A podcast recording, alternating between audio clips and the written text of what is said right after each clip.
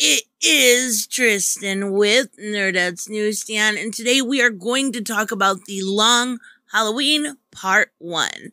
Now, this is brand new to the DC animated universe, and I want to talk about it. But before I get into spoilers, I want to say this. Fans of the original comic book will find a lot in here. Easter eggs and things to love. They will absolutely like the changes, and I think there is a specific reason for it. And also, new fans will enjoy this all at the same time. So this is going to be an absolute recommend. But if you go any further beyond this point, I'm going to warn you about spoilers. Now, if you are new, please make sure you hit subscribe.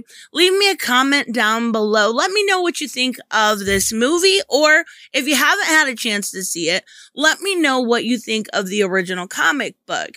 It's always been a classic, but there have been people that didn't necessarily like Tim Sale's art or absolutely loved it. It really kind of went both ways, right? So let me know what you think. As always, hit like. Now let's talk about the long Halloween part one. And there is a lot to talk about, but the original comic book was always so good. I love mob stories.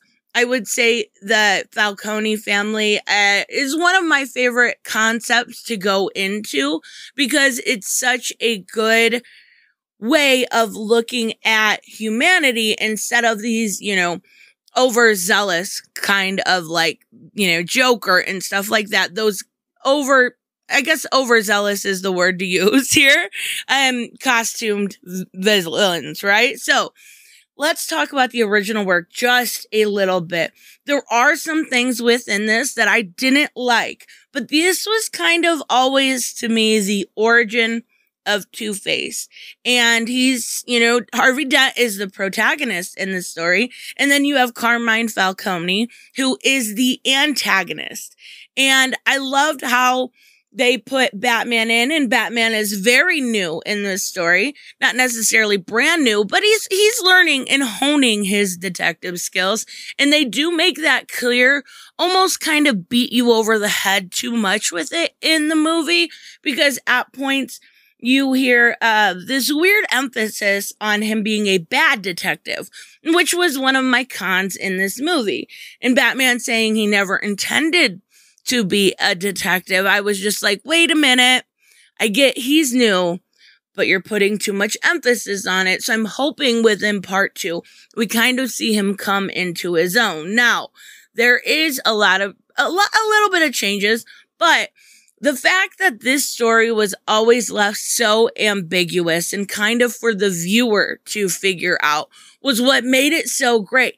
It almost compares to me to something like the killing joke. That was left ambiguous too. Some of the best stories are left that way.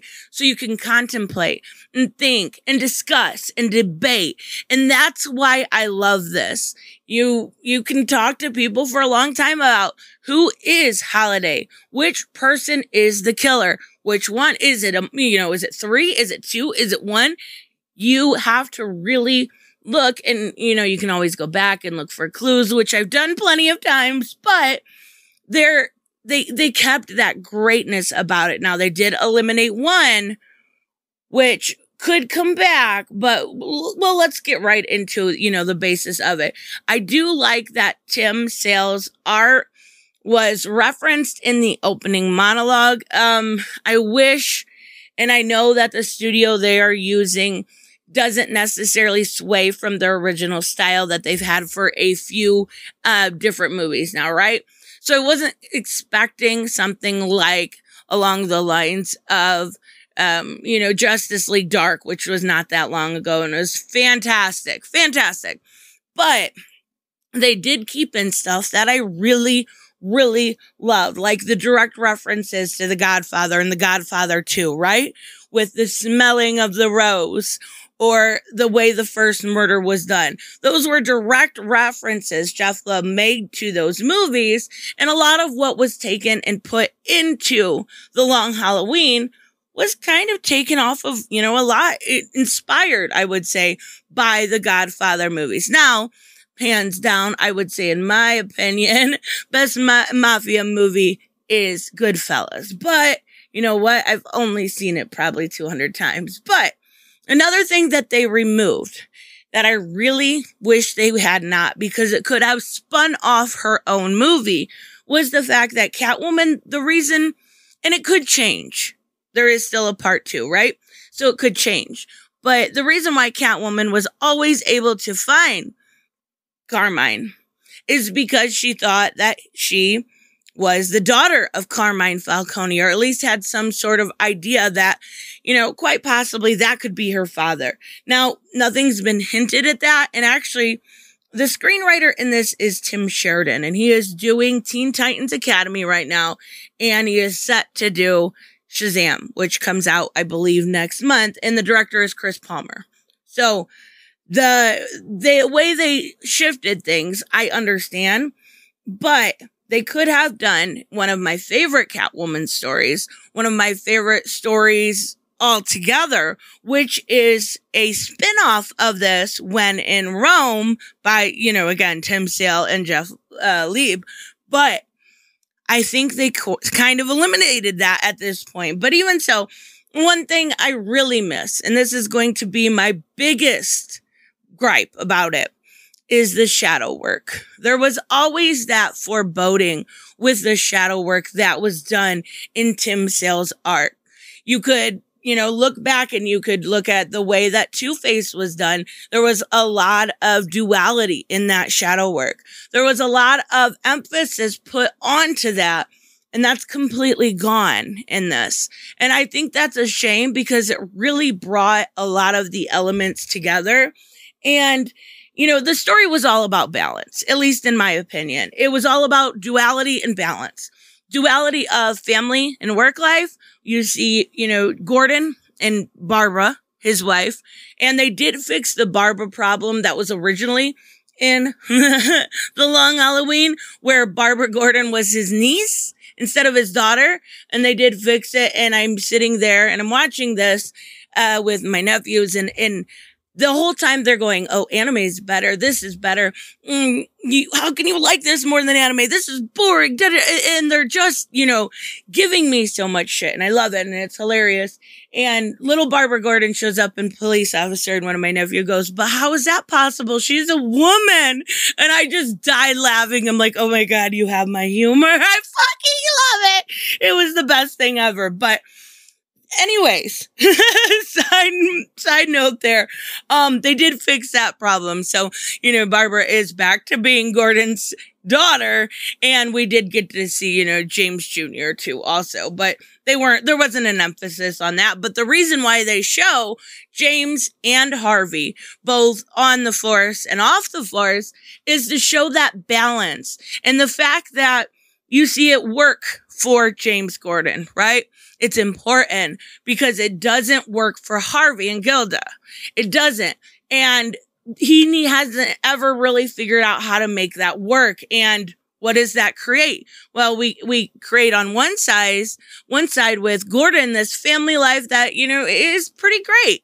And then on the other side, you create a monster. So I, I really enjoyed it. Um, let's go. I've got this pulled up here for um, the long Halloween, and I want to go through a little bit of it.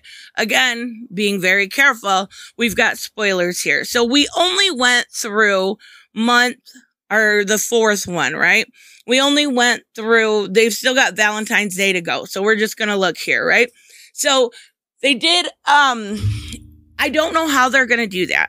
Now, of course, there's a lot, there are really great scenes in here, but when you've got 13 comics to go through in 12 months and you've only gone through four. This was an 85 minute movie. How are you going to do that in part two? I, I feel like it wasn't balanced, but yet the pacing was still very quick. So it was, you know, it, it was, I don't know if they're going to have to make it longer in my opinion, but we saw some great scenes with Joker, um, in the airplane, just as you would have expected. They did go a little, you know, deeper on the teeth, kind of reminiscing something of Tim Sale, but not too much. Uh, Troy Baker played the Joker. He did a fantastic job. Troy Baker always does a great job when it comes to these. Now, I will say, when it comes to the voice acting, Naya Riviera did Catwoman. And I have another complaint about Catwoman, but Naya Riviera recently passed away. I loved her in Glee. She was, I loved her growing up. So the whole time when I'm hearing her voice, it wasn't that she was doing a bad job. It was that I was hearing the person behind it because of the fact that my mind knew, you know, this woman is, is, gone. And with her last breath, she saved her son. So that's what I'm thinking the whole time. Now that, that went away by the end of the movie, but I'm just like, Catwoman's really the hero because she's Naya Riviera and she saved her son and it's so cute. And, and, and it's kind of to honor her, right? I think this is, was her last work. So, um, the, the main thing I have to say about Catwoman, I have two complaints, like I said earlier, was that they, it was, um, Tim Sheridan when writing this, for some reason broke them up. Now, I don't know why, because that's silly. And then the only thing I can think of is we're going into the poison ivy stuff. Maybe that has something to do with it. And then her suit. Okay. Her suit in the long Halloween is amazing. Like I love the coloring. The ears are a little too much for me, right? But um I always love those boots. I know in in real life it's not going to work. They're they're too big at the top. They're going to fall down. They would have to be skin tight to stay up. But I absolutely love the styling of it. And there it was nothing. And I mean nothing like that in the movie. And at the end, near the end when we see um Antone no, what's his name? A- Anthony, not Anthony. I know his name. I'll pull it up here. But when he gets shot, um, the, the person that's the other holiday, why can't I think of his name? Alberto. Jeez, oh, Pete. When we see him get shot, and he clearly gets shot here. This isn't faked, and we see a man run. Um, she says Bruce.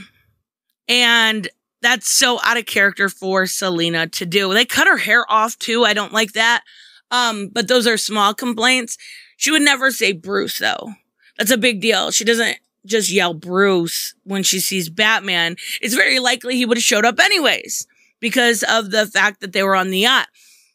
Her yelling Bruce was completely out of character. And now I think the reason it was done is to cement the idea that he's not.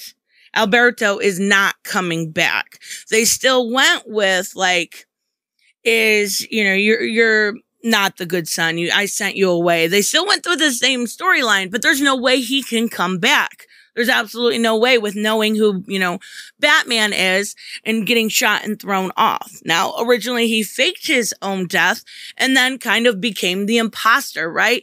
He did, um, he did kill at the end, but that was the only, you know, for Salvador. Uh, Maroni, he did kill him at the end, but that was the only one, at least in my eyes, that I thought he had murdered.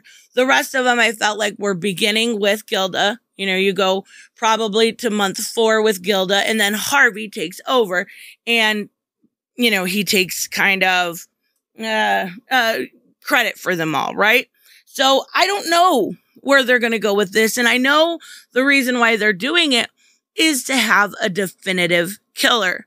And I almost think that is detrimental to the story because, like I said in the beginning, that ambu- ambiguity really makes for some good conversations and really makes for some good debates online and and in forums and in the comment section. It really does. Um i'd be curious who you guys think who the you know did most of the the holiday murders or who holiday was. Obviously we have the three but i'd be curious. So as an origin story, as the beginning of this, it was fantastic.